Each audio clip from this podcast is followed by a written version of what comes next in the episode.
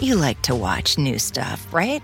Well, go to Hulu and see what's new, because Hulu has new stuff all the time. Like Vanderpump Villa, the new docudrama starring Lisa Vanderpump, where first-class luxury meets world-class drama. A new season of The Kardashians starring The Kardashians, of course. And Grand Cayman, Secrets in Paradise, the sizzling new reality show set in the tropical Caribbean. It's all new and it's streaming now on Hulu.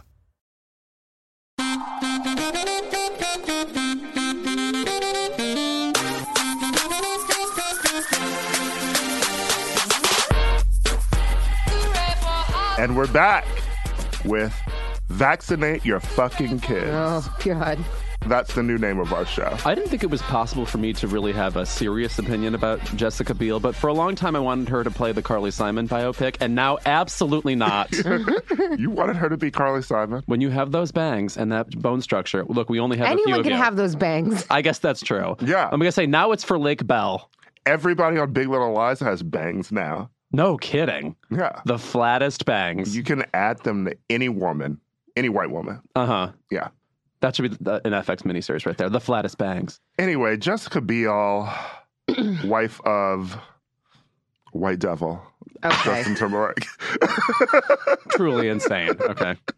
Uh, actually, I've been listening to his albums all week, which is an, unintended, oh, which is, which is an unintended side effect of Jessica Biel being in the news, right? Because yeah. then I'm like, uh, Justin Timberlake's wife, what are you up to? And then I'm like, uh, I want to listen to Rock Your Body. Fair. Yeah. I was reminded of the time I went to her children's restaurant that is now closed called Off Fudge. Right. Get it? Yes. Um, and I went there when I was a writer at Jezebel, and I wrote about it. And they had a club sandwich that you could add caviar to for like thirty dollars. And so, of course, because I was not paying for it, I ordered like a fifty dollars sandwich, and it was terrible. Now we know that there were just kids running around there. God, if I had known. Oh, my God. Yeah. Shots. I can't believe I ate there. So. Ugh. The uproar is Jessica Biel had a meeting with R F K Junior, noted anti-vaxxer, who has called out the advocacy of um, needing to vax children and um, compared them to the vaccines to the Holocaust. Sure. Yeah. First thing so, that comes to mind, why not? Probably shouldn't be meeting with him. Jessica Biel, right. First off. Second of all, when she was called out on the fact that, you know, hanging out with him is bad and is she anti-vax, she gave that dumb parting line that they always give, the thing that they're not anti-vax, they just think there needs to be more science. More they think pro needs, conversations with your doctor. And, you know, yeah. morals, like some people, religions or whatever, like shouldn't have to get Well, she that. specifically was like, I think the the bill or whatever that she was going to talk about was like, about forcing people to get vaccines. So mm-hmm. she was basically like, we want to like loosen the laws. So she's like, I'm still, I'm fine with vaccines, but like, I want to have more control. And so I think they're against laws that are making it like, no, no, no. Like you, you have to do this shit, right. um, which is, is like not the same as being anti-vax, but it makes me feel like you probably are anti-vax. Mm-hmm. Yeah. Weird hill to die on or to be right. incredibly infected Right. on. Cause if you're fine with them, then like, what are you upset about? Yeah. Right. There are a lot of things that we all should be getting. Um, and so if you're giving people the option to say, uh, you know what? I want my kid to maybe get the measles. What's going on here? I, we have a measles outbreak in L A right now. Someone like... I, I got an email from Equinox. Oh, about the no, mumps. No, it was the mumps. mumps. Oh, the mumps. The, both of them start with an M. I mean, diseases, no one, like, words we shouldn't have to know. Yeah. We shouldn't have to know what the mumps are. Like, shit we figured out. Yeah, things that afflict people in James Joyce short stories, mm-hmm. yeah, we need to not be known about that stuff. Right? Only Pete Buttigieg should know what those are. Exactly, yes. Anyway. I mean, she it, she's just so boring. Yeah. It's sort of... Who I'm knew like, she was actually a sinner? I know. Guys, I did like that show, though, unfortunately. Any you show that's about a woman who's, where it's like, what's wrong with her? And she you, was in season two of The Sinner. Season one of The Sinner. Oh, wait, season one oh, of The fuck, Sinner. What is that? Why was I thinking Jennifer Love Hewitt was in season one of The Sinner? But no, she was in The Client List on Lifetime. Correct. Not oh, The, cl- the Sinner. Right. I liked The Client List. The Client List was was good. What was The Sinner? She was, she was hoeing. Um, well, mm. um, The Sinner is a U S A series where uh, in the second season, and Jessica Biel produced it, and she was nominated for an Emmy for it. And then the second season, it was Carrie Coon. Yes. Right? Yes. Actually, my favorite thing here about The Client List was she's supposed to be the sex worker, uh, but every episode went through great lengths so she wouldn't have to do sex work. Right. Like, she was horrified at having to give someone, like, a hand job once. I was like, girl, what are we really doing here? I liked that she always had about nineteen pounds of hair on her head in that entire show. Like, the... Did she have like the kind of the traditional Nicole Kidman Big Little Lies type wig on? Mm. No, no. She had like an enormous, like, yeah. I don't even know. I just feel like they like were a Ronette. Just sewing extensions in. I mm. think this was maybe before white women had gotten into to wig technology. Um, and it looked like they were just clipping that shit in. Um, and she was, and she's so little. So that's the thing. It was like she had this enormous head with all this hair and then like this tiny little body. But um, see, look, we start talking about Jessica Biel and inevitably you're talking about someone else because who cares? By the way, a white woman who has always had good wig work, Sharon Case, who plays Sharon on The Young and the Restless. Her hair has been laid for decades. You know, she didn't do that. Yeah. Well, you know, Victoria Rao probably came in and was mm-hmm. like, fix this white woman's hair. But it's looked good. So I need to have more of an opinion about who always has good wig work. I really don't. You don't. Yeah. You don't. I mean, I should. Oh, yeah. Should I not verbalize yeah, that? Okay. Yeah. It's fine. Anyway, I guess I'm maybe saddened by Jessica Biel. Why? I don't. I don't know. I really liked her in Blade Three.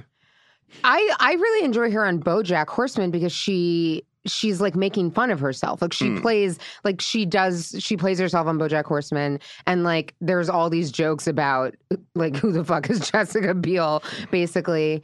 And so I thought she maybe had a good sense of humor. Now I do not think that. Mm-hmm. The joke is on children. Yeah. That's right. Stay away from R F K Junior, Jessica Biel. Stay away from Kennedys in general. Vaccinate like, your, listen, dangerous. Vaccinate your children. That's... Uh, we have got quite an episode coming up today. We have Lauren Morelli joining us mm-hmm. from Tales of the City. Mm-hmm. We're going to talk about that gay show. I'll be screaming the words Ellen Page a few times. Yeah. We're also going to talk about new queer ally, Taylor Swift. um, she is she is out there. She is throwing bricks. With that Harvey milkshake of hers. And we're going to talk about Kyle Kashuv. Mm. A young teenager who can't go to Harvard. He just wants to learn. You know, sadly, Harvard is the only school ever. Anyway, we'll be right back.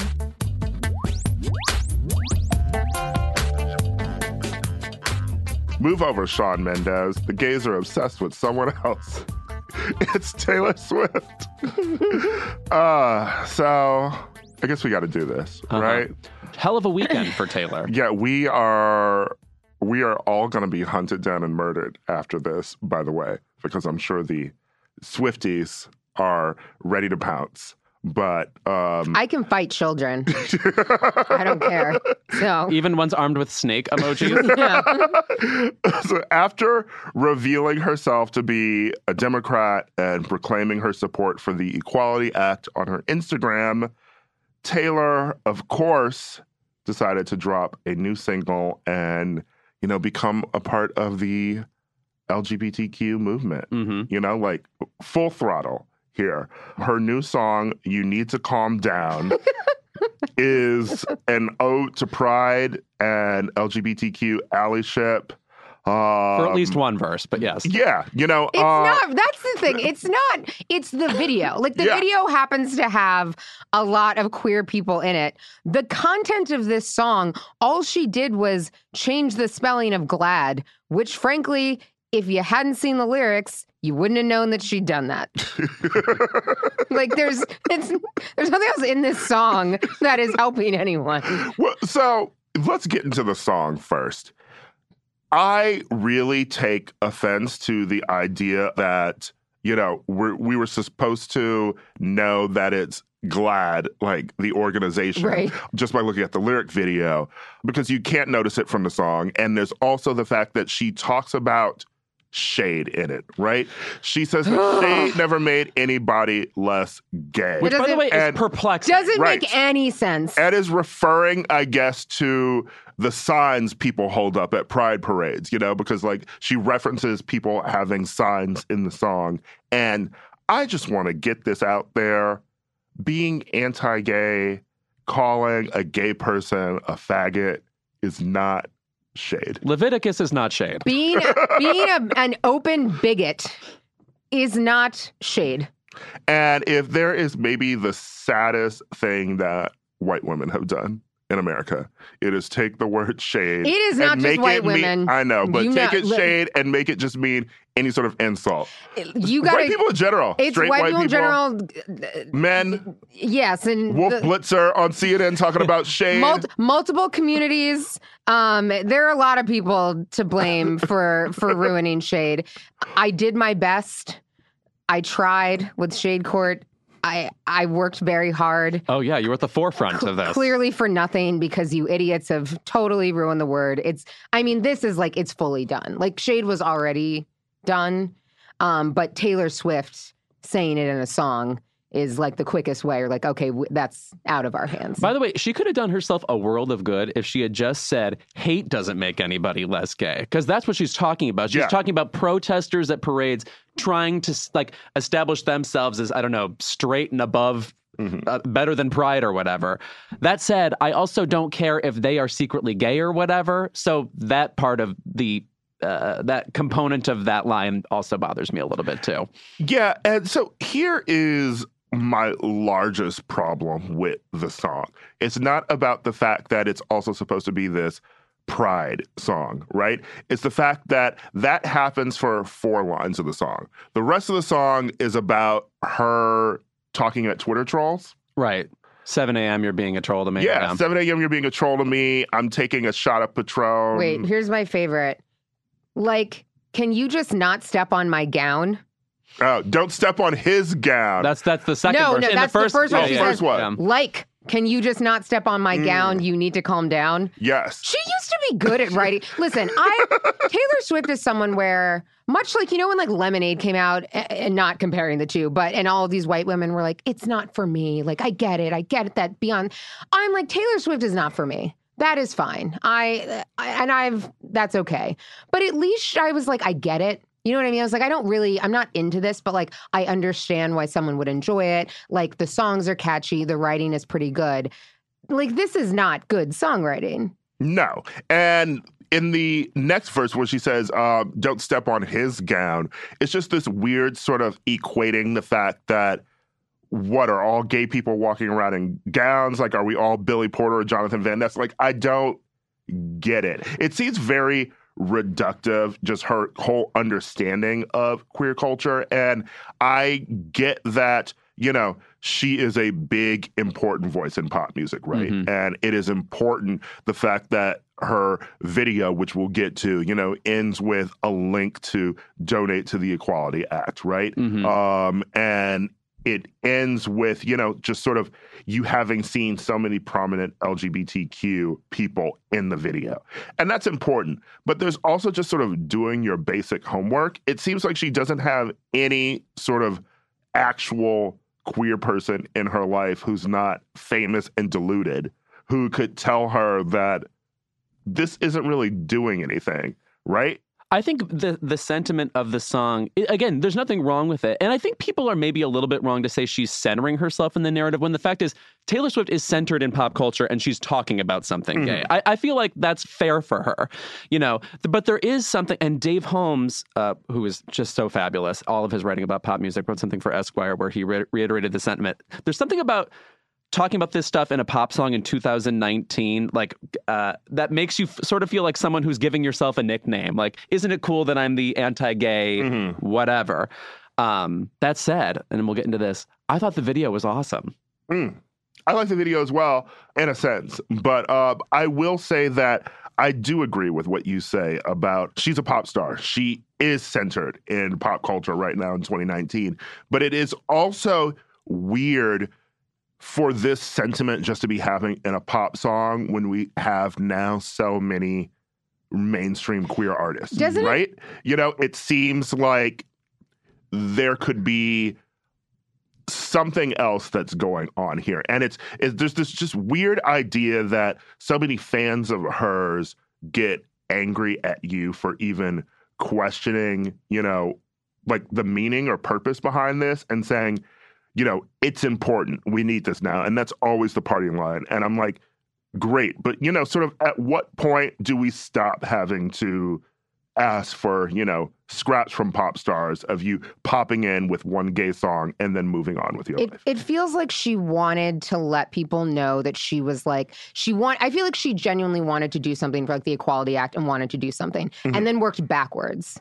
You know what I mean? Which, mm-hmm. like, you probably could have just done something around the Equality Act. Mm-hmm. And it feels like she, you know, was like, I want to do this. And, like, let me, how do I put it into the mm-hmm. song that she was probably already writing or something like that? I don't know. It maybe not, but it feels sort of like working backwards. It's a little bit since, like, Reputation. It feels like everything that she's done is calculated with sort of marketing in mind, right? And it's like, this song feels like it was, you know, groupthink, I feel like. You know, well, like, how can you because... make it most palatable to so many different people? And in the end, it just sort of feels like cold. What I liked about her former songwriting was it used to be like revealing, even it was even when it was petty and like about um, other um, girls in music and stuff that she didn't like.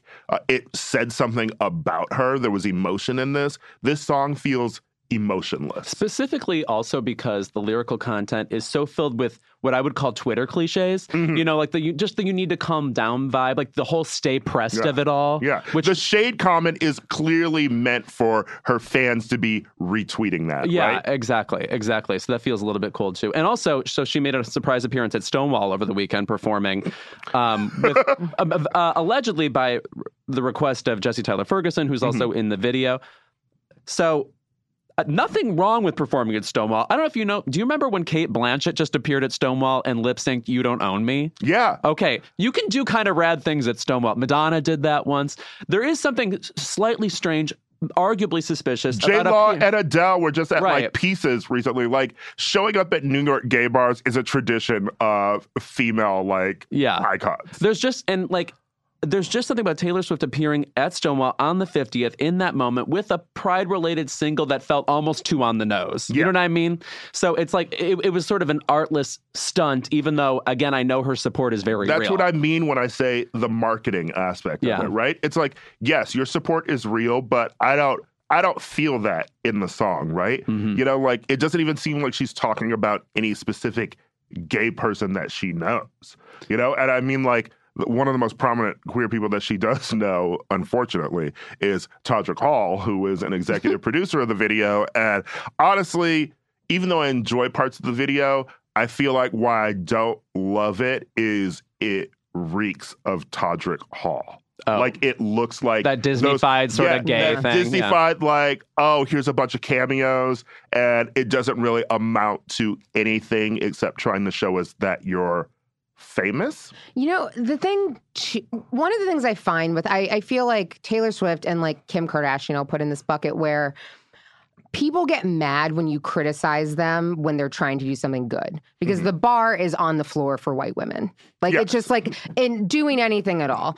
And so it's it's like the shit with Kim and going to law school where you're like, I don't, we don't need her to do that. She needs to, she should donate money. And they're like, oh, but she's doing something good. It's like, okay, fine. You can acknowledge that, but also look at this in like a smarter way and say, is she the, the most competent person to be talking about prison reform? Is Taylor Swift like the most articulate voice to be speaking about the Equality Act? Like, probably not. And it doesn't mean that it's a, the sum zero. It doesn't mean that they're doing something bad. It doesn't mean, you know, it, but it's just like, you can allow some space to be like, this is self-serving in some way. And also, when you're talking about the bar being on the floor, I think people are, her fans recall that, you know, two years ago, we were wondering, oh, is she a Nazi? So like now, now yeah, that she's exactly. hit here, they're like, well, don't say anything about this. And I'm like, you still didn't say anything when it mattered. Mm-hmm. And you will be like, frankly, people who had like her, like the Selena Gomez's, I'm like, those people, you will forever, I think, have to explain yourself. How you let that time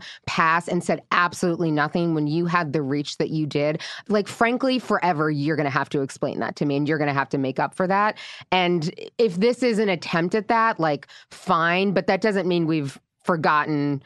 It wasn't that long ago. Right, because the idea was that no one ever really thought that Taylor Swift was a fucking Nazi, right? right? But it was the fact that people who were Nazis were upping your music, you know, talking about how you were connected to them. And you, like, not even a tweet, you know? Yeah, right, right. Uh, anyway, this video, this, this Todrick Hall-ish thing. I, yes, had, I want to say immediately, I resist all... super celebrity laden videos. Like, mm. this is better than bl- Bad Blood, for sure, which is mm-hmm. a video I just, what happens in that video? Like, Cicely Tyson appears on a hoverboard. Just everybody comes out. Going back to what Michael Jackson video am I thinking of? That's mm. incredibly star-studded. Liberian Girl. Liberian Girl is yes. exactly what I'm thinking of. I fucking of. love that video. I don't watch it anymore. Right. The end of that video where Michael just appears and is the director. Who pitched that? Okay. But um, oh my God, it's Michael. Yeah. When every celebrity is just happy to see him. You tricked us. Right. And he's and he's like grinning at nothing. But this video has Ellen DeGeneres, RuPaul, Katy Perry, Jesse Tyler Ferguson, his husband, Justin Mikita, uh, Billy Porter, Adam Lambert, Adam Rippon, Sierra, Haley Kiyoko, the whole cast of Queer Eye, Ryan Reynolds, yep. Laverne, Laverne, Laverne Cox. Uh, oh yeah, Chester Ryan Reynolds. Lockhart. Ryan Reynolds was in that video. That was the weirdest. Doesn't he peek out from behind an easel? He's, yes. yeah, he's like painting something. He's painting Stonewall. that because was... Deadpool is gay. I oh, guess. Right. Oh sure, sure, sure. Oh, Some is of the time. He? Yeah, he's he. Uh, Deadpool is pansexual. I haven't seen that movie. Yeah. yeah. yeah. Well, he's not really pansexual in the movies. He just sort of like makes comments about maybe wanting to have sex with guys, but we haven't seen any, you know. Okay. Do you know what feels like the ultimate um, well done Taylor stunt, though, is at the end of the video when she is wearing the Fries costume and Katy oh! Perry is wearing, I thought that was good. You know what? Here's my thing. I think she pitched she, it herself. She, I of mean, course. she, to me, how boring is Taylor Swift's life? Where you're still saying shit like snakes and stones. You are still talking about that stupid, tired bullshit with Kim and, Kim and Kanye. You're still this shit with Katy Perry. And I know, whatever, you made up, but I'm like, has nothing else happened in your life where this is what you're still still with this shit? Kanye's Who moved cares? on the MAGA. Like, Kim is trying to get people out of like, prison. What anyone, are you doing, does Taylor? Does anyone care? You already wrote a whole song. You Bad Blood was Katy Perry. It's like, who who was still thinking about that feud? Nobody, nobody still cared if Taylor Swift and Katy Perry hated each other. Because I, we haven't heard anything from either of those bitches in years. I just, it to me, it's whatever. Like, fun, like it just felt so on the nose and like, oh my God, who cares? Who cares? I disagree. I think there is a mystique about her relationships with other pop stars, and so I thought it was What's sort of like a winking. With Katy Perry? She's always, they've been like openly hating each other. There's been so little mystique with Katy Perry, arguably, because think of all the people who she probably hates. In the past couple of years, though. I mean, no, I feel like they've they've made up. They did that stupid shit on Instagram with the cookies or whatever the fuck, which was very clear. Like, okay, they're cool now. She tagged Katy Perry. Like, to me, she's been, because that was to tease the video. Right. She has been most open about her relationship with Katy Perry than anyone else that she arguably did or didn't like. To be fair, I think Katy has been the most open. Taylor has rarely talked about it. But she did, like, people knew. Yeah. She didn't correct any of the narratives about, mm-hmm. like, what was, like, you knew Bad Blood was about Katy Perry. Well, so like, that's the thing that I meant, you know, with the Nazi stuff. You know, like, Taylor loves to have narratives existing about her that she doesn't Um, check or correct, right. and then, you know, they're allowed to subsist. I mean, I have that same problem with Beyonce when her fans seem like they want to burn someone's house down. Right. It's like, sis, you need to send out a tweet and tell your fans to not be crazy. Yeah. Um. Well, she had Yvonne do it. I know, right? She had a problem with do it. It's like, y'all chill.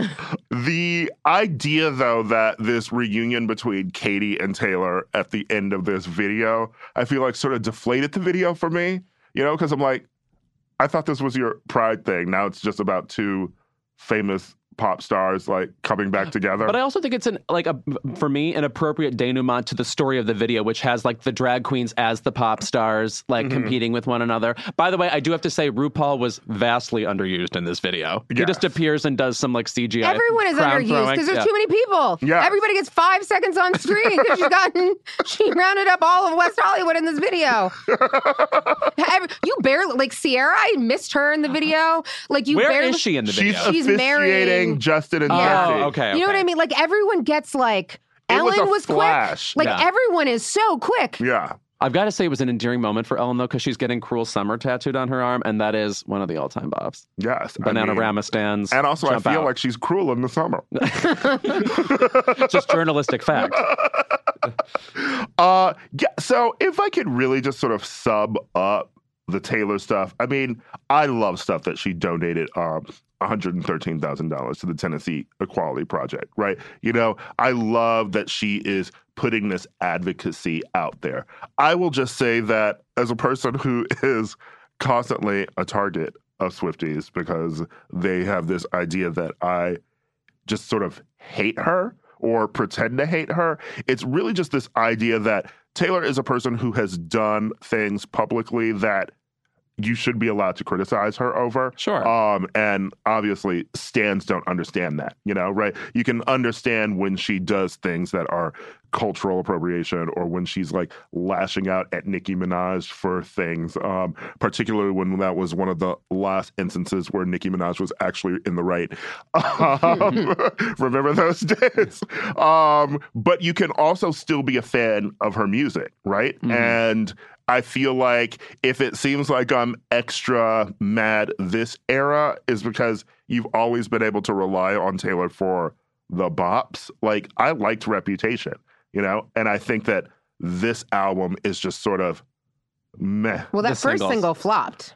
Like, that first single flopped hard. Yeah, it didn't happen. Yeah, like... Yeah. This like, is the same problem, too, where I feel like it's a single where it starts off like, oh, maybe it'll ramp up. And it feels like you're hearing the first eight bars of a song th- th- throughout the entire thing. It doesn't go anywhere, you know? Yeah, which was sort of what Look What You Made Me Do um, yeah. sort of did. But I think that that song succeeds a bit more, even though, as I said, we said the past two albums just feel sort of like groupthink to get people to sort of respond on Twitter with lines. And they don't really seem to have that much emotion in them. There are, um, you know, deep cuts on Reputation, you know, like um, Getaway Car and like New Year's uh, Day. Yeah, you know, and uh, Dancing with Our Hands Tied that I feel are like songs that feel like throwback Taylor because they're about something. Mm-hmm. But right now it just seems like the singles that she's pushing are to put out this image that she wants to convey. And it's just not that appealing. Doesn't it also, I feel like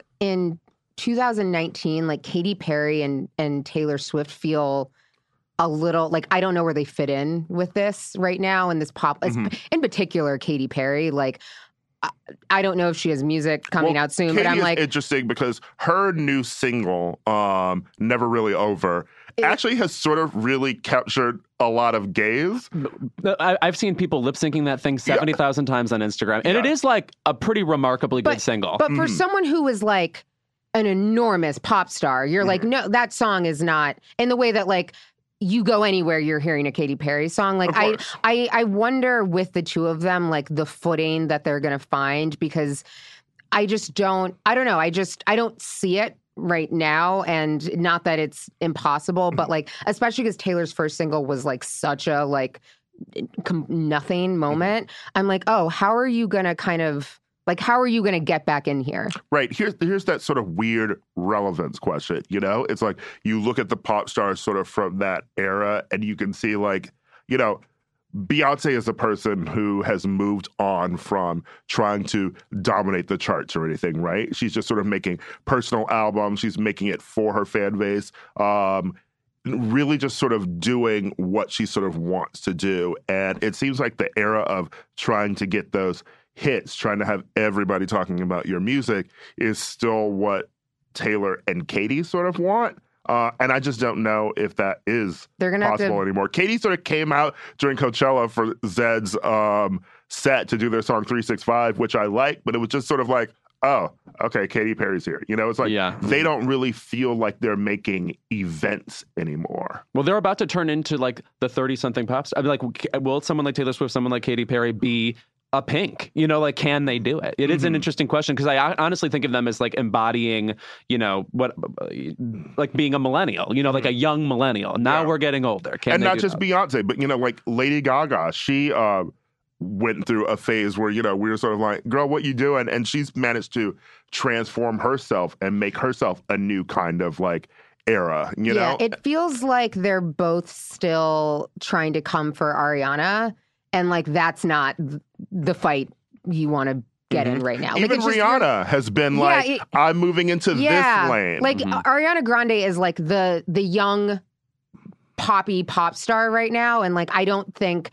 I don't think a new Katy Perry single is going to change that. Like, that's not, you're not going to go toe to toe with her right now. So, like, don't try to. Just do something else. And Ed Sheeran's going to stay exactly the same and still beat everybody. I'm just sorry. It's the truth. Him and Drake. Yeah, that's right. yeah, it really, it, it, it is. uh, misogyny and the patriarchy always wins. Sure. Welcome to Keep It. When we're back, Lauren Morelli joins us.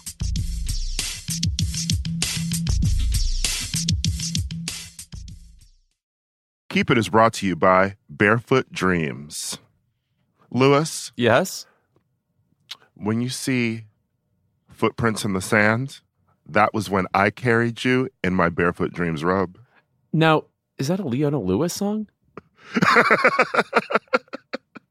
No? Uh, if you want to bring coziness into your life, you turn to Barefoot Dreams, especially now as the brand is celebrating their thirtieth anniversary. With those thirty years of coziness, Barefoot Dreams celebrates being the originators of everyone's favorite luxe home blanket. And while many have attempted to duplicate their blankets, robes, and more, Barefoot Dreams' fabrication and quality cannot be replicated, so don't believe the dupes. Girl, this blanket is it. I effing love this blanket. I'm thinking about it right now, and I want to jump in my bed, which is sponsored by something that we'll do another ad for momentarily. Get ready. There's a reason why Barefoot Dreams has been on Oprah's favorite things list six times. Jesus, get a life, Oprah. My God. Dressing head to toe in Barefoot Dreams is the key to comfort, as their collection of ultra-soft robes, loungewear, and accessories are made with premium materials. Their products make the perfect gifts, too. Uh, I throw this thing on. I wear it like a shawl. I look exactly like Ellen Burstyn. And I am the coziest a human being can be. Because, by the way, it's still that time in Los Angeles where it's like pretty mild outside and then your apartment is cold. I can't explain it. I don't know things like basic science. For Keep It listeners, you can get fifteen percent off your first purchase at barefoot dreams dot com with the code keep it fifteen. Don't miss out on Barefoot Dreams soft, soothing fabrics that will bring luxury to your life. Escape to Ocean City, Maryland, and discover a place that just feels lighter. Where every day feels like Saturday, and French fries are a food group. Where flip-flops are always in fashion, and seafood is always in season. Where the boardwalk is bustling, and the beach is right outside your door. Where you can rise with the tide, and feel like a kid again. Ocean City, Maryland, somewhere to smile about. Book your trip at o c ocean dot com. Black Stories, Black Truths. It's a celebration of blackness from N P R and how I live my life every day. Oh, I'm glad to bear witness to it. Each of N P R's Black voices are as distinct, varied, and nuanced as the Black experience itself. In the Black Stories, Black Truths collection, you'll hear stories of joy, resilience, empowerment, and creating world-shifting things out of a struggle. It sounds like you at Coachella. I'm already tuned in. Every episode is a living account about what it means to be Black today, told from a unique Black perspective, from Bobby Shmurda to The Wire, Michelle Obama to reparations. There's no limit to the range of Black Stories, Black Truths. Black perspectives haven't always been centered in the telling of America's story. Now they are the story. In N P R's Black Stories, Black Truths, you'll find a collection of some of N P R's best podcast episodes celebrating the Black experience. Hear a feed of episodes from across N P R's podcasts that center Black voices. It's N P R Noir. Turn on N P R today and hear a range of voices as varied, nuanced, and Black as the country we reflect. Stories should never be about us without us. Doesn't the Black experience sound like a three-disc Prince album we never got? Someone check the vault, please. Listen now to Black Stories, Black Truths from N P R wherever you get your podcasts.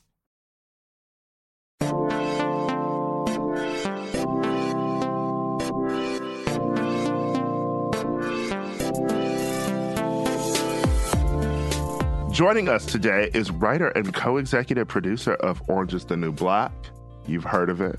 Mm-hmm. Uh, and executive producer and showrunner of the new Netflix series, Tales of the City. Welcome, Lauren Morelli. Thanks for having me. I'm so happy you're here. I'm legitimately so excited to be here. I'm not even lying. It's not even like the bullshit thing. uh, no, I am always shocked when someone comes in and they're like, I've been listening to Keep It. Oh my God. Are you re- wait, really? I mean, you know. Well, I, now, now you have to fight Mandy Moore, maybe, for mm. our most ardent listener. I will she, fight Mandy Moore. Yeah, because... I say that every morning, just, just to psych myself up. Because I feel like she was as like the energy she was that really I'm getting. Excited. Yeah. Oh, guys, are Mandy and I supposed to be friends? Probably. Great. This is this is going great for me already. Just get together, listen to the show. Yeah. Tales of the City, I just want to say, is so much fun to watch for a number of reasons. But the number one thing I want to say is the mix of true legends and people who are just, I would probably starting out as actors is so exciting to watch. I love seeing them interact. Um, I was just telling Ira, it is disturbing that Olympia Dukakis looks the exact same as she did in Moonstruck.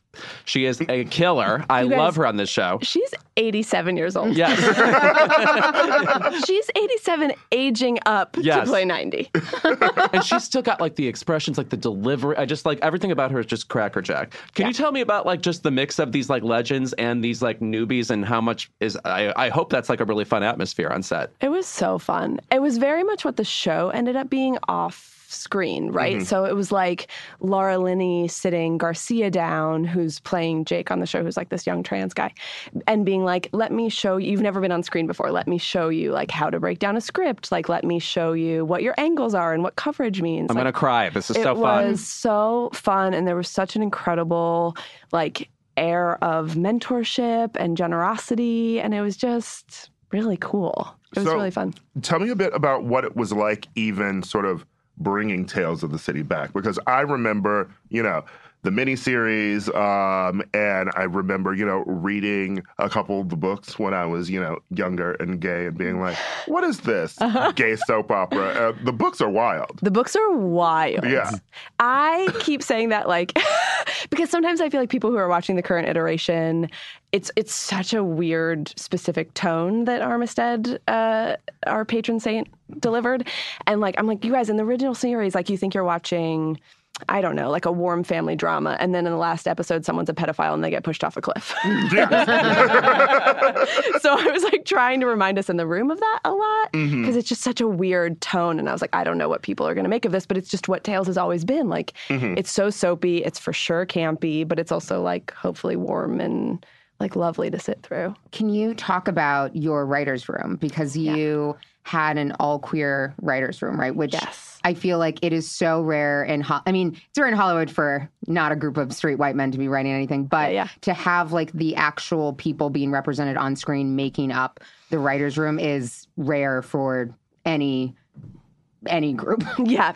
It felt, I don't know, it just felt important to me. It mm-hmm. felt like it's so rare that we get chances to tell these stories, especially like a thing I started thinking about a lot is as queer people, when we get shows, it's like the gay show, the lesbian show, the trans show. And it felt like a really unique opportunity to have um, such intersectionality on the show. And I was like, well, I understand how to be like a white lesbian who's thirty-six and that's it. So let me make sure that we're not presenting ourselves as like one thing, which we often are, right? Like someone who has a different race or class or gender identity than I do has a very different experience of being queer. And I just... wanted to represent as many of those identities as I could in the room. Yeah, if I can say one thing about the show and what's so beautiful about it is it's not, you know, the gay show. It's not the trans show. It um, it really is just sort of mixing these different queer stories together. And it was great to see, you know, obviously as a gay man to see um, Murray Bartlett and Charlie Barnett um, dating on this show because they are gorgeous. I, would, I mean, Charlie Barnett is, as a lesbian is going to be And um, I'm also friends with Matthew Reich. Oh, you uh, are? And he's so oh, great in that too. What a dream. Um, but then, you know, I thought the trans storyline is just really great in this too. And um, you. also you have a beautiful flashback episode eight, which is set in the sixties. And Jen Richards plays Olympia Olympia Dukakis' character. Yeah. And I thought that that was also a really good way to sort of acknowledge that, you know, like Olympia obviously had to come back, you know, but, you know, she was playing a trans woman back when trans women weren't getting roles. Mm-hmm. And now if you're doing a flashback episode about her, you can have an actual trans woman yeah. playing her. And I love just the cast of characters in that, too. Thank you so yeah. much. Yeah, that episode was so much work and took us so long in the room to make sure. It was just so tricky, you know. It's like you don't want to, you want to tell like really complicated, nuanced stories while not doing any harm, mm-hmm. right? Like I try to stay away from like getting it right because I think then we just end up with like magical queer people who don't have any flaws. Are you mm-hmm. saying it's hard to write complicated, nuanced stories? I'm just so glad that, that we did it so well. You know, I'm just, um, yeah, yeah. I um, I'm just so smart in that I'm yes. ahead of that curve. That's really right. yeah. difficult. It's really hard. Yeah. I mean, something that's also just uh, rad about this, in addition to the L G B T writers' room, is there's so many L G B T actors. Mm. Can you talk about just like what's it like having those people on a show like this? You know what's amazing, it, even from like a point of self-protection and making sure that you're doing the best job you can, is like when you have someone coming in, like Charlie Barnet, let's say, and he reads a scene and he has his own life experience to contribute to that, then you get to keep having the conversation on set, right? So it's not just like, here, here are the pages and now you're going to show up and do your job and go home. It's like, let's talk about like, you know, when Charlie and Murray are doing a sex scene, what you guys want to do and what your own life experience has been, and like, how do we make this a safe, inclusive environment? It just, it feels like, um, the script is a starting point, and then it gets richer from there, which is really cool. That fucking rules. Yeah, yeah I really know. did. And by the way, just I, every time I see Ellen Page on screen, too, she just has like a kind of mythically cool quality that is singular. I'm I, always so excited to see her again. That's so well said. Yeah, it's like she does this very specific thing that is just like, and she never, you know, like when you read the words on the page, she never does what I imagined, but what she does is like better than you imagine, which is so cool. Yeah. Um, no, it was really interesting seeing this series in S F too, you know, because I mean, I was one of the ten people who watched Looking. And, um, and it was fun just sort of seeing what, you know, a diverse room can bring out of mm. queer stories. It was interesting seeing Charlie just sort of in scenes, uh, seen in episode four uh, where he's at a dinner party with like older white gay men, you know, who survived AIDS, you know, and they're from a completely different generation, and him, you know, being upset with them for using slurs they shouldn't be using for trans women, and um, for just sort of coming from a different generation and sort of being racist, you know, yeah. and um, being able to see a young Black character mm. who's queer um, expressing that in this, you know, series. I thought there were really beautiful moments. We sort of got that on Vita too. We just had Tanya Saracho here, um, and I just think, you know, there's something about specificity that we're finally seeing in queer stories on T V yeah. that is so exciting. Can you tell us a bit about Orange is the New Black? You know, sure. because that had a lot of queer stories blended into it, too. Yeah, yeah. Um, and, you know, it's interesting, like, so many of those queer stories came out of, rather than being like, we want to tell queer stories, it's just like, well, it's a bunch of women in prison, so, so they're having sex. um, uh, but... You know, in retrospect, there were, I mean, I was obviously uh, coming out over the first, first couple of seasons, so I was like starting to identify as queer, but there mm-hmm. was another lesbian in the room. So there was a fair amount of representation in the room, and um, and we had lots of conversations about, like, season three, I got a real bee in my bonnet about having a sex scene for Leah Delaria, who played mm-hmm. Big Boo, because I was just like, well, how do we keep pushing the envelope? Like, how do we see a butch woman having sex? Because, like, we get to see them represented on T V, but we don't necessarily get to see them sexualized, mm-hmm. which I think is important. How does it feel? I mean, so Orange is the New Black is coming to an end. Um, and to be, I feel like that show, not only just it being on Netflix and being, like, arguably the first huge hit of for mm-hmm. Netflix, and like this new era, and like really ushering in this era of like not just streaming, but getting to tell stories more freely because you're at a Netflix, you're at an Amazon or what have you. Um, and I'm wondering how you look back at being a part of that, and then also then a show that had very few men in it. Yeah. uh, yeah. You know what's crazy? I well, first of all, I've only ever worked at Netflix. mm-hmm. which is so weird. Um, and when I got hired on Orange, it was my first writing job. And at the time, it was like, it was Orange and it was House of Cards, and Netflix was still a D V D company. Yeah. So I had been like trying to get staffed for years and years and years. And then it happened, and everyone was like, oh my God, it's like a web series? Congratulations. Like, fully, my parents were yeah. like, um, will they like keep your assistant job for you? Or uh, and here we are. Right. Yeah. Well, you just got me reflecting on that very small time in Netflix's history where you just had D V Ds laying around like, will I get to Hotel Rwanda this yeah. weekend? Probably not. Probably not. Many movies that I never did. And that's actually how I watched Queer as Folk, to be honest. Oh, I, that's I, I watched ordered, all of Mad Men that way. I ordered the D V Ds really? when I was in college, um, and I would like watch them um, at night uh, when my roommate was asleep. Such an exercise in hope, right? Such an exercise in like, I believe in myself. I, w- I will get to Philadelphia. Uh, um... One thing I actually want to touch on that you said, what you talked about being in the writer's room for Orange is the New Black, and you know, you talked about coming out as queer yourself during that process. Do you feel like that sort of made you want to do something like Tales of the City? Do you feel like you have this sort of new responsibility as mm-hmm. a storyteller that you might not have had when you first got into the industry as, I just want to be a staff writer? For sure. Yeah. And you know what else I think it did for me that I've just been reflecting on a lot with Tales coming out is like, I had such an insecurity about coming out. I think there was a lot of stuff that came up for me about feeling like, I think that we all do in our various corners of the world, like I wasn't gay enough because mm-hmm. I didn't know for a long time. But the community embraced me in a way that I didn't, like everyone was just like, oh, cool, you're queer, come on in. like, like we are not choosy people. Um, and it, And I think I just feel so much joy because of that and like wanting to maybe give back a little bit. And like, because I have, uh, I feel like I have a lot of privilege in being handed a platform and being able to tell the stories. I'm like, yeah, great. Like if I happen to be a part of the community who can tell these stories and hopefully tell them with some um, authenticity, like that's what I want to do. It's so meaningful, right? Mm-hmm. It's like, uh, I've been thinking a lot about like, it's not like Firefighter nineteen on C B S. It, it yeah. feels, you know, uh, it feels really great to be able to, and especially like with all the T V being made, you're like, oh, how cool that there's space for this now. How cool mm-hmm. that Netflix is like, yeah, yeah, yeah, we'll make this crazy queer, like kind of niche show. I'd watch a queer Firefighter nineteen on C B S. Yeah, me too.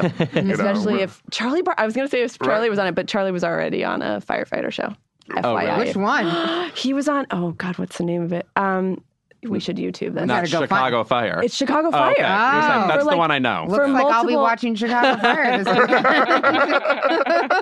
Can I ask you a super vague question about writing queer content? Please. Uh, there's this show. There was a show on Comedy Central that was uh, really great, coming back for a second season, called The Other Two. There was a a, a story on it where two gay characters are talking about what which one of them is going to eat pizza in the evening because they're going to have sex, and one of them's going to bottom. And it's this like coded conversation about bottoming. Uh-huh. Legendary in some way because it's a conversation about bottoming. It also, to me, felt too demure for actual gay people to be talking. Like, they would just be oh, talking about it explicitly. Right. And I was thinking, a part of me thinks this is turned, this is cute in a way for straight people to understand it.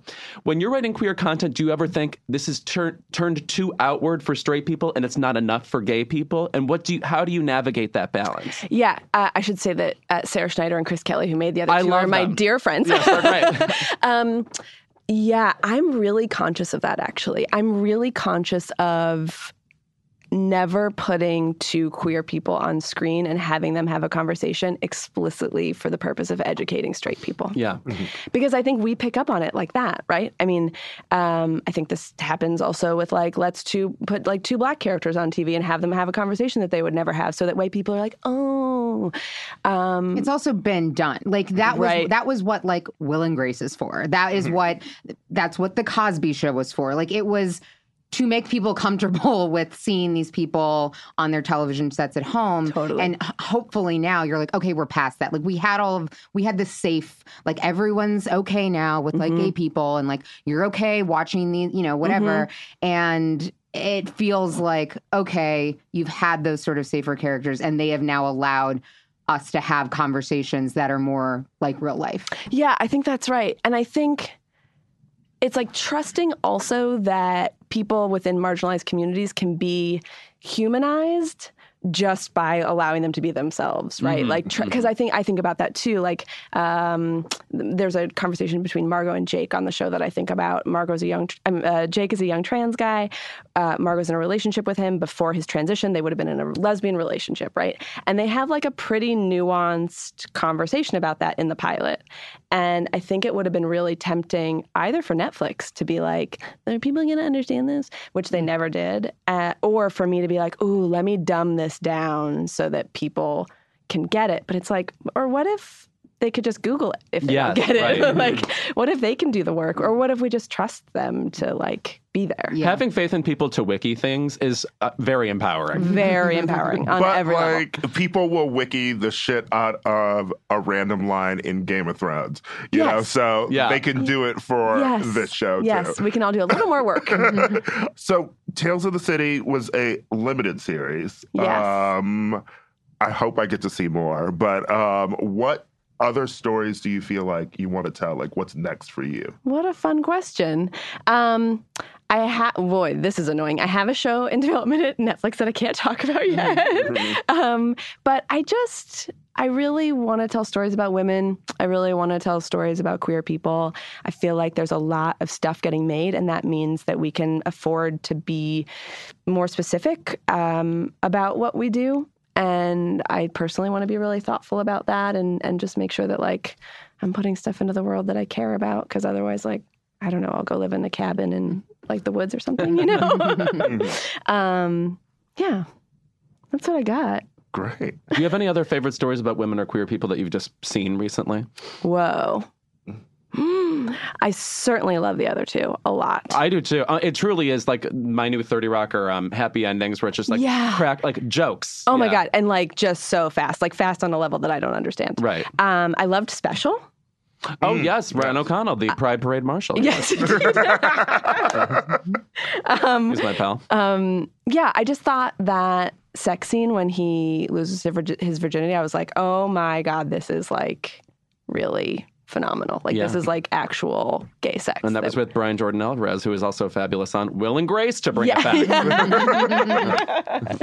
back. um, and I'm reading a lot of like queer Y A these days. Which is like most of the market now. Yes. I have no understanding of children today. I don't either. I don't. They're, well, here's what I know. They're all queer. Okay. The Pretty Little Lies were all Every, fucking. Yeah. Yeah, I'm just like fully indulging the like twelve-year-old in me who didn't know she was gay and just like letting her read about two girls kiss for the first time. Like, it's really lovely. Is there any we should check out? Um, I just read one called We Are Okay by Nina LaCour mm-hmm. that I really love. It's just about like grief, and I just said it's just about grief. Um, uh, It's just, it's.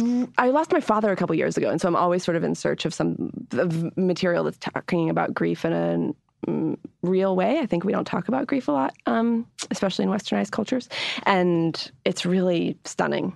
And there's two two girls in the center of it, which is my favorite brand. well, well, it's Y A, so it's probably less depressing than The Leftovers. Yes, correct. The last thing I saw about grief, I wanted yeah. to kill myself. uh, Laura, thank you for being here. Thanks for having me uh, so much. Tales of the City is amazing. I binged all ten of them. Did you really? Yes, in one day. Thank you for watching. After Pride, hungover on my couch. Oh, that's like the perfect. I know, right? I was with uh, two friends of mine over the weekend, and I was like, oh, I just hope people watch. And she was like, what are introverted queers going to do this weekend? And I was like, yes, that's our brand. We'll be right back.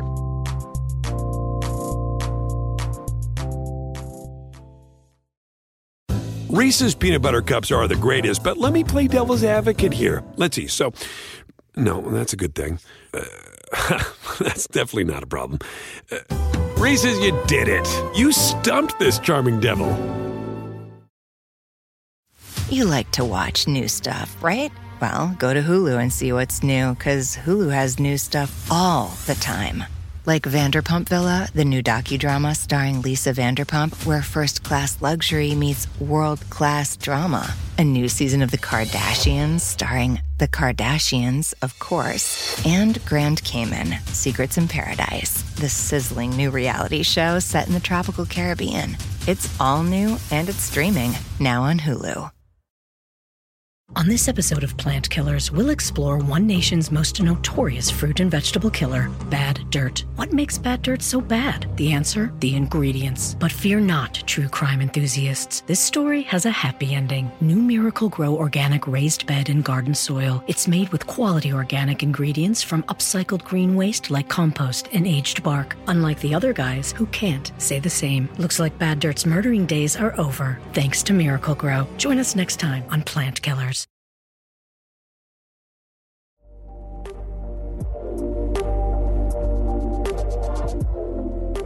Where's Lori Loughlin and Felicity Huffman when you need them?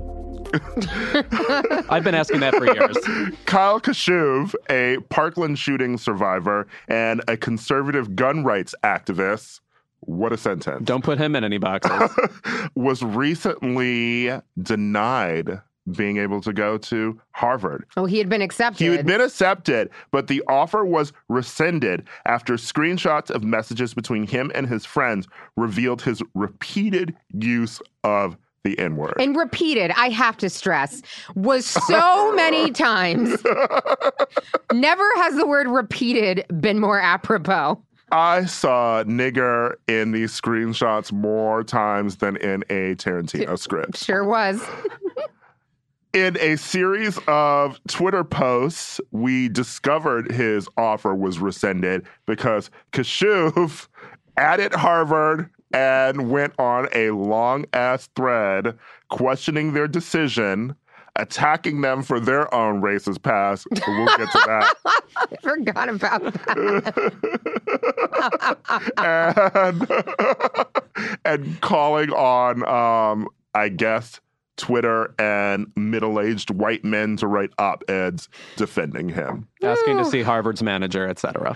He, you know, it's it's not funny, obviously, but it is it's funny. Um, he he he feels it's just always nice when you see the the persecution jump out. Like, mm-hmm. He really thinks someone's doing something to him. Something is being done to him as opposed to consequences for your shitty actions, which I know it's hard for teenagers to understand that. Like, the defining characteristic of a teenager is not understanding that your actions have consequences. Mm-hmm. But truly the number of adults, because you know what you had no fucking problem with? Uh, finding consequences for Trayvon Martin's actions. Because mm-hmm. that was the argument a lot of you used. Oh, well, he got in a fight. Like, what did he expect? And now all of a sudden... Now, all of a sudden, you don't have consequences for your actions. Or people like Ben Shapiro's who had no problem attacking other Parkland students right. because they were anti-gun, but they love Kashuv because he is pro-gun, um, was a member of the right-wing group Turning Point U S A with such icons as Charlie Kirk and Candace Owens. Good Lord. Um, and um, he went on Fox News and like gave speeches at the N R A. Like he was like, oh, he was the right-wing darling that came out of that unfortunate incident, right? And they sort of glommed onto him. And it's really just sort of exposing this thing that was exposed during the... Um, Kavanaugh hearings, right? Mm-hmm. You know, this idea that these sort of white men see these people as a conduit of themselves, you know? The idea that Kashuv is responsible for his actions sort of calls into question the idea that they did some things in their past maybe that, you know, could harm them. Or maybe it's sort of like this censorship is coming to affect us, you know? Right. I mean, it. The other thing is the way people treat...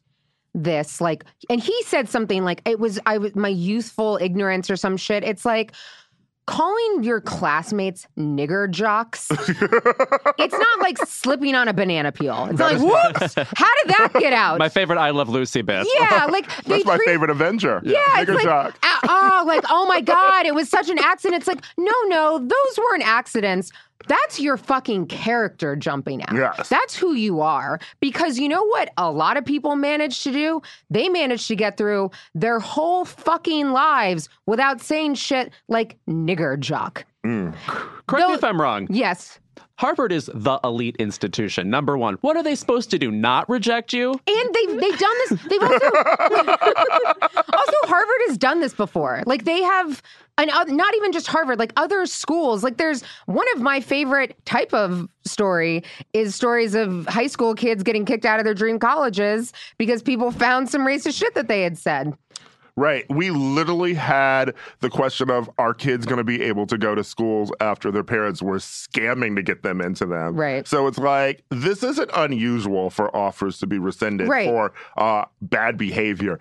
And my favorite thing about... Uh, his behavior is the fact that it has gotten people to say things like, how are we holding someone accountable for what they said at sixteen? I'm like, bitch, isn't the whole point of a college admission being held accountable for what you were doing at age sixteen? And also, by the way, what was that, a year and a half ago? Yes! Stop pretending it was my, in the eighties. My favorite, there was an interview. He's on Fox News. Oh, that interview and, was wild. And so he's doing, he's like trying to spin this shit. And he says something about Harvard having owned slaves. Like, like Harvard, like people who founded Harvard owned slaves. Slaves. And then the dude on Fox News, when a Fox News anchor is like, hold up, though. Didn't you say this like two years ago? A year like, and a half. Like a year even, and a half, he corrected. Even, yeah. Even the Fox News anchor is like, sir, this is not the argument you want to go with. Yes. Uh, oh, sorry. It was it was him who said a year and a half. Uh, yeah. And the Fox News anchor was like. Yeah. I mean, when even that guy is like, I don't know, man. I don't know that this is. I don't know that this is the angle you want to play with this. Right. So it's because some racist people went to Harvard before. Um, you should be allowed to go because you were racist as well, but also in the past. Right. And, you know, time is is is not like a line. It's just sort of like it's all there. Every like yesterday is the same as what happened in seventeen seventy-six. Correct me if I'm wrong. Was there any advantage to him posting publicly about getting rejected? No! He literally should make amends, do what he can. Like, there are formal ways you can be like, I'm not a racist. I'm going to do this, this, this, and this, and then reapply or whatever. But, but now it's this public thing where he's making it a whole other issue. It's that because he wants to feel persecuted. Yes. That's what it is. It's like, and white men, straight white men love that shit. Any opportunity where they have been wronged, when other people are wronged on a second by second basis, at every second of the day, there's a marginalized person being fucked over or injured or actually hurt in a real way. And these men just like any time they get a chance to dig into like, I'm being a victim here. That's the only reason he did it. Harvard's not going to change his mind because fucking Ben Shapiro tweets at them.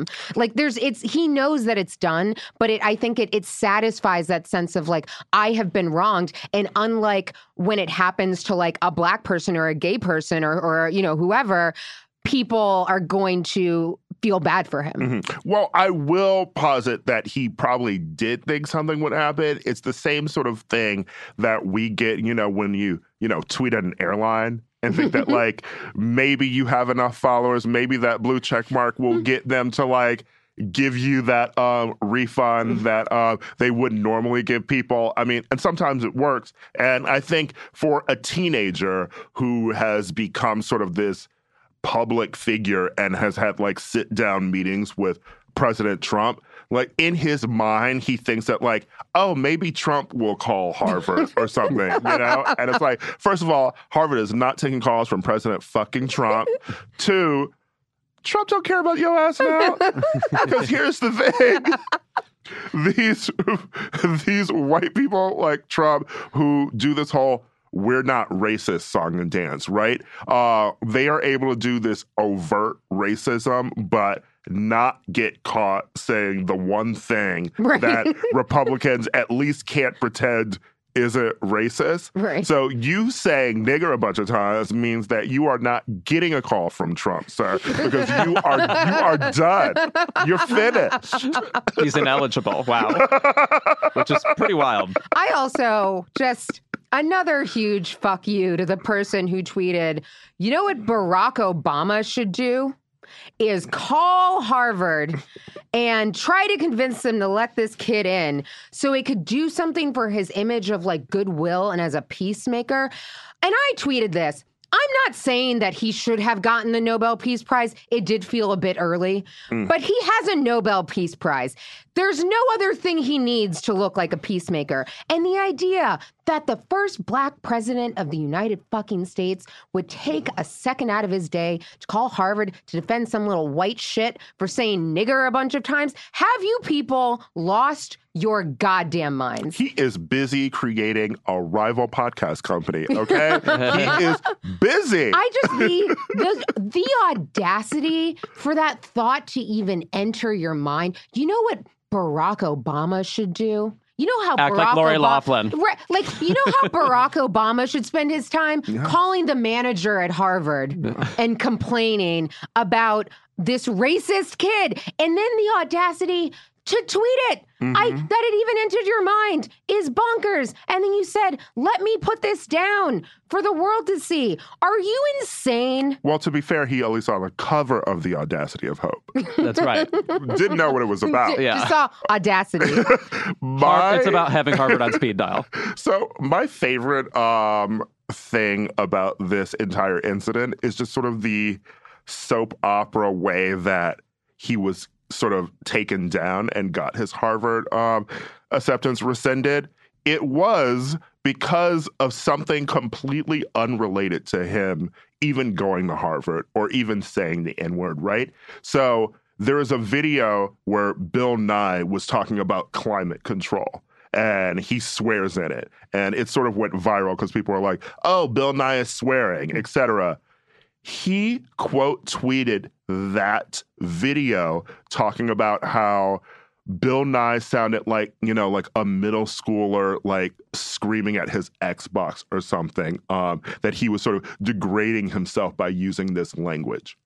That's what caused someone who went to school with him to tweet at him and say, if you want to talk about people using language that uh, denigrates them, let's talk about the language that you don't want people knowing that you've used in the past. Right. L O L. So he set himself up, I mean, and it was beautiful. Easy. And it was, it was easy. It was yeah. beautiful. It was like, you should have mind your own fucking business, and he could have still been at Harvard. Right. But because he decided to get cute on Twitter with Bill Nye, of all fucking people, he got taken down. I mean, and also these teens, these youths have their receipts. I'm like, I don't see these children without a phone up on with the red, with, with the recording on. Like, these kids have all of your shit documented. This isn't going to work. You can't get away with this anymore. You, their entire lives, they're just like, they have files on like, who we got today. Now, obviously, I'm afraid of teens, period. But the fact that they communicate so well in their underground Google Docs network, too, what mm. is fri- more frightening? Right? Yeah. I, I, I mean, I throughout all of all of the aftermath of the shooting, one of the things that I most admired was like the way that the, these Parkland students were just like coming for people's fucking necks. They were like, oh, you know, we we have been traumatized. We have gone through this thing, but like, we are angry and we're going to do something about it. And we're coming for all of you, adults or not. And so I like, I'm glad that that same energy, they're keeping up that same energy for mm-hmm. uh, for everyone around them. Bill Nye. He's going to think about that for a long time. Yeah, so you got taken down by commenting on a Bill fucking Nye video. Ugh. It's cute.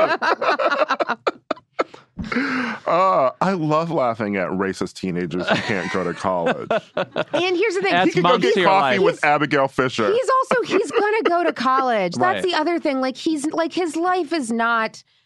His the worst thing that has happened to him has already happened to him. Right. You his I mean? sad response um, to the thread, like the final one was, well, I turned down other colleges because I thought I was going to Harvard. What am I supposed to do now? So you take that gap year, you apply next year. Yeah, go right. to Italy, bitch. Like, it's... it, it, you're fine. Teach for America. Oh, my God. Watch, you, you know what I bet? I don't know. I wouldn't be surprised if he ends up with, like, a White House internship or some shit like that mm. in the meantime. Or just, like, join... Like, is the Blaze still open? Like, I don't know. Does Megyn Kelly need an intern? Do they need more examining at the Washington Examiner? There are a myriad of jobs for a young, racist teenager, you know, with... Uh, with dreams. With with dreams and, and, and mantis eyes. I'm not even going to add anything. uh, when we're back, keep it. And we're back with our favorite segment of the week, as usual. It's Keep It, but maybe it's our least favorite segment. Oh, man. This time. Yeah, there's some news. Yeah, Kara. Um, this will be my second to last Keep It episode. Um, the audience just gasped. They just gasped. I know. I mean, let's be honest. I'll probably roll up again. um, you, but your project. Yeah. I yeah. I'm like moving on to go to go work on some things, which I uh, will hopefully be able to inform you all about soon. Um, but this is. We got to start playing End of the Road, Boys to Men. I know. I'm going to bring some Hennessy next week and just okay. just pour it out. Pour it out. Um, we'll, we'll gather the whole gang. Oh, yeah. Maybe we'll even let Jon Favreau peek his head in. He can, he can sit on the... There's a chair that's sort of off in the corner behind a tripod. Um, he can sit there. Uh, uh, if Boyz two Men does come here, your sister also has to come here, though. Oh, yeah. Yeah. Yeah. Well, uh, I'll, we have a lot of planning to do between now and next week's episode, but yeah. we'll, we'll get on it. Listen, eighty-three episodes um, next week. Mm-hmm. It's a long run. It is. It's a long run. I'm tired. It's not quite syndication. Yeah. Right. You don't get the hundredth episode cake. Yeah. But it's something. I'll take it. Anyway, Kara, you look perched. You are ready for your Keep It. What is it? I don't know if you guys saw recently, but we have a we have a new person on Twitter. Which is what we need. It is yes. O J Simpson. Oh, him. Mm. O J Mm. Simpson fired up a Twitter account, and he's only been tweeting videos, so he doesn't seem to understand what Twitter is or the point of it. Yeah, so O J Simpson is out here. He did a video where he's like, "I'm I'm here, Twitter. You're gonna hear all of my opinions on football and politics." And then he said very ominously, "And I'm gonna get even with with a few people," which I something to that effect. He's known and, for that, and. I just, I'm not sure he understands the quickest way for him to end up back in prison was starting a Twitter account. Like he's, for sure, he's going to end up back in prison. Like a hundred percent, a hundred percent. You're doing videos. He did another video on Father's Day, I think, where he just wanted to let everyone know that he's not attracted to Kris Jenner, never fucked her, and isn't Khloe Kardashian's father. Th- that's that's how he's spending his time. And the worst part is, I kind of wanted to follow him. Oh, my God. Mm. I don't feel good about it, but I just, like, you know, it's two thousand nineteen. I'm in the chaos already. Mm-hmm. I might as well lean into it. I didn't, and I'm not going to follow him.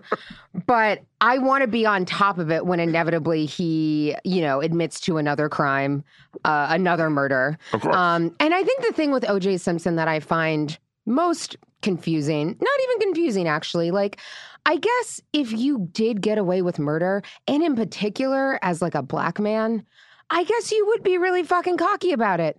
Mm-hmm. I guess you're like, wow, I am invincible. I mean, I like I I guess I get the feeling where he's like, what are they going to do? I murdered a white lady and I'm still here. That's not even the shit I went to prison for. I guess I get why you would feel emboldened by that. Um, but it's terrifying and it just is so apropos.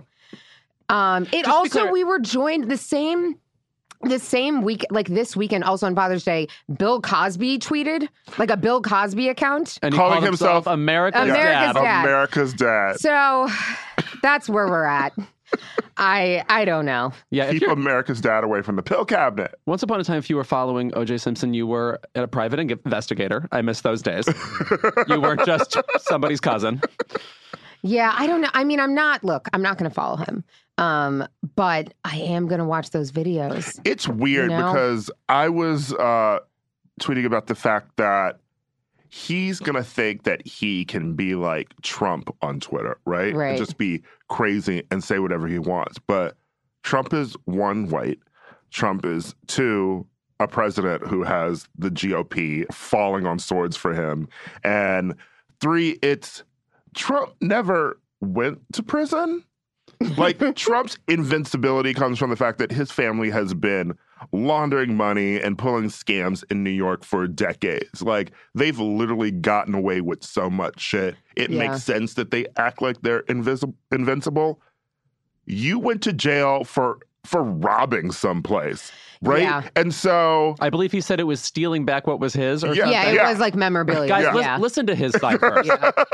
uh, he's going to get even with that auctioneer. I yeah. mean... Uh, but it's like, you went to jail for something really dumb. So what makes you think that you will not get caught up again? Because he didn't go to jail for the biggest thing that he did. That's why he feels True. that way. I...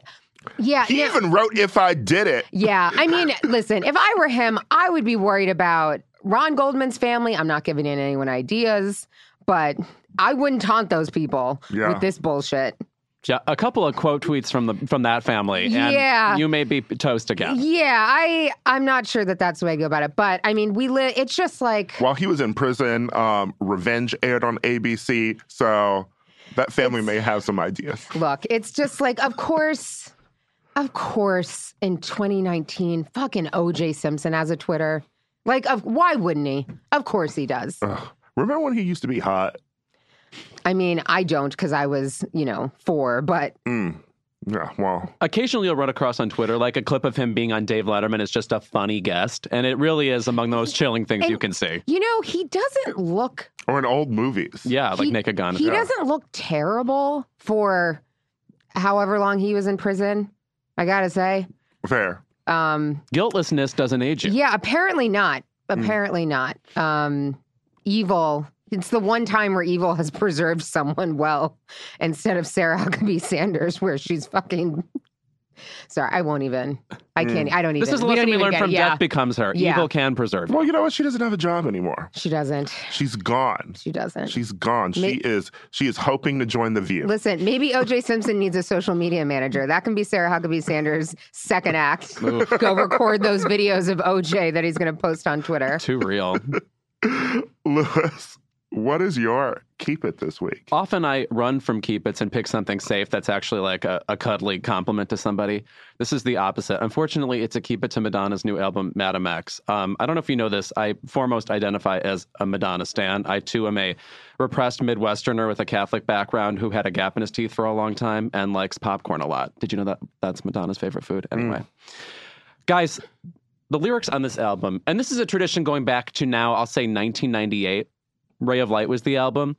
And that, that was the album where she lost faith in herself as kind of just a symbol who can deliver, like by virtue of being Madonna is powerful, and decided she needed to be, quote, wise. Yes. Needed to have lessons for us. Needed to, like, you know, like take the, the light from the Kabbalah and give it to us via song. That was the beginning of that. Since then, her sort of like obsession with like platitudes, with like a vague martyr complex, et cetera, have just turned into the most... not just boring, but like incoherent lyrics. I just don't know what any of these songs are about, really. And occasionally she'll say things, she'll invoke Israel. She'll invoke Africa as a general concept, which is my favorite thing. She said, I am a woman who has been raped.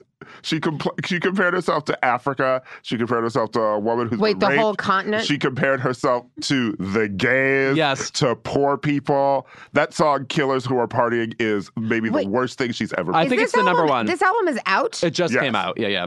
I, I I mean, like, I've seen her do the interviews with that fucking eye patch, and I yeah. would, kept scrolling. I was like, not t- I can't. Not today.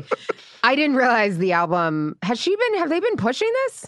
She's going to tour with it eventually. It's, it's, she's like the queen of the bundling. So yeah. like now yeah. she has a tour where you have to pay seven hundred dollars and you own eight copies of that album. Yeah. Um, there are a couple songs that wander into disco and wander into like a Latin moment that I enjoy, but it's all, you like that despite what is coming out of her mouth, which is often garbled. Mm-hmm. I often can't understand what she is saying. And I would I would say her signature attribute as a singer, at least in the eighties and nineties, through the two thousands, was she could really convey joy in her voice. And now she can't do that anymore. She feels, it, it feels tentative, it feels strange, and very auto-tuned in a way that is not like Madonna. Yeah, so I've obviously been on like a roller coaster as someone who likes Madonna. You know, I love... Mm-hmm. the nineties stuff the most. Mm-hmm. I'm someone who defends Rebel Heart and Hard Candy. Mm-hmm. Uh, And I mean, I think American Life is underrated. Has its moments. However, I enjoy parts of this album. There's some songs that I think are really good, but as a whole, as I'm continuing to listen to it, it's really just sort of a mess. And I will say that her as a pop star, you know, before, uh, she seemed comfortable letting other people sort of take a driver's seat, you know, like maybe write songs for her, mm-hmm. um, and she could deliver it, you know, like she had the charisma, the uniqueness, the nerve, and the talent, you know, mm-hmm. and it's, I feel like she is crafting these herself. Totally. Yes, on the back of some scroll. And I, I wish she would not. Right. Or yeah, just allow somebody to edit, like change up the very obvious rhymes that don't pay off. Yeah. Things like that. Just lyrically, it's so like clunk, clunk. I Which is like, you it. know what? We have many great artists who songwriting was not their suit. And I If mean, it's not yours anymore, Madonna, move on. Precisely. How has she not just like picked up the phone and called Sia and been like, girl, because she has been writing all these like but precisely too much pride yeah. and too much of a insane Madonna fan base echo chamber that makes her believe that anything that she writes um, has the keys to enlightenment. Because I don't yeah. think of her as like an amazing songwriter. Though she did, she's kind of like a Mariah, where a lot of the signature songs you know about, she actually but did. But Mariah, Mariah, it's all of her shit. Like Mariah is like a like all of like her hits like. All, like almost all of Mariah's hits, it's and when you look at her albums, like she's writing like those entire albums. Wow. And allegedly that's the case with Madonna. I mean, like yeah. she wrote Vogue, you know, yeah. she wrote, wow. you know, the Rich Juzwiak jumped out. I mean, just, I'm just, yeah. Just, I mean, I also review got no, dragged no. by Madonna, Madonna stands because half of the review was like, so she's not as good as Mariah still. I mean, I, I, I, uh, I am not a, I'm not a Madonna person, so I no. obviously agree with that. Uh, the best part was that they were just digging through his Instagram, finding photos of him in Mariah Carey shirts and saying, "You're a Mariah fan. You're a lamb." He's like a no, no, but he's like a noted Mariah fan. I know. So like they're not clever. I just love the concept of Madonna fans in social media because, you know, we've talked about Taylor stans and their insanity, but like those make sense because they're youth. Yep, like yeah. Taylor's been out only for like a decade or so. Um, Madonna stans, I'm like, sir, you should I, get off of your Android phone. I feel like Madonna fans are tweeting, but like signing their tweets.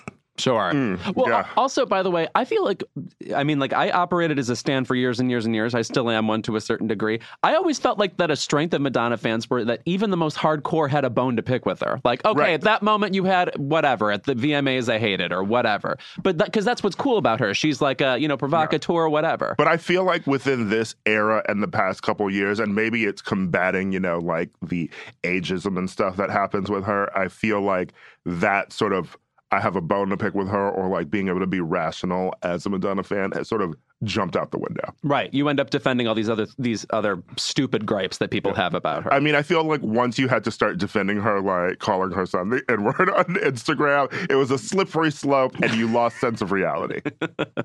Right. Yeah. All right. Well. Do you have a keep it? You can you I, can play too if you want. I do have I do have a keep it. You know, I have a it's just been pressing on my soul. Mm-hmm. You know, it is Pride Month. And um, listen, um, Rachel Dolezal is actually, you know what? Looks like we don't have Why? time for it today. Looks like we don't have time. Anyway, that's our show. Thank you again to Lauren Morelli for being here.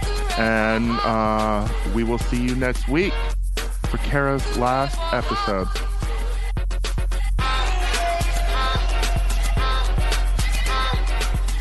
Keep It is a product of Crooked Media.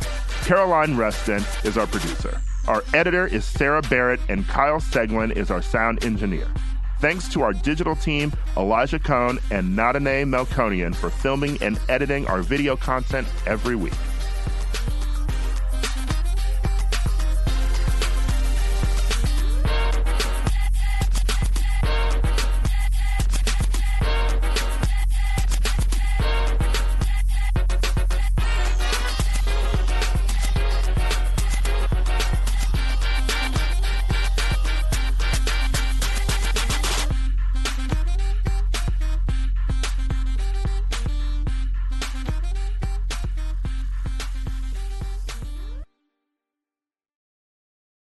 Reese's peanut butter cups are the greatest, but let me play devil's advocate here. Let's see. So, no, that's a good thing. Uh, that's definitely not a problem. Uh, Reese's, you did it. You stumped this charming devil. On this episode of Plant Killers, we'll explore one nation's most notorious fruit and vegetable killer, bad dirt. What makes bad dirt so bad? The answer, the ingredients. But fear not, true crime enthusiasts. This story has a happy ending. New Miracle Grow organic raised bed and garden soil. It's made with quality organic ingredients from upcycled green waste like compost and aged bark. Unlike the other guys who can't say the same. Looks like bad dirt's murdering days are over, thanks to Miracle Grow. Join us next time on Plant Killers.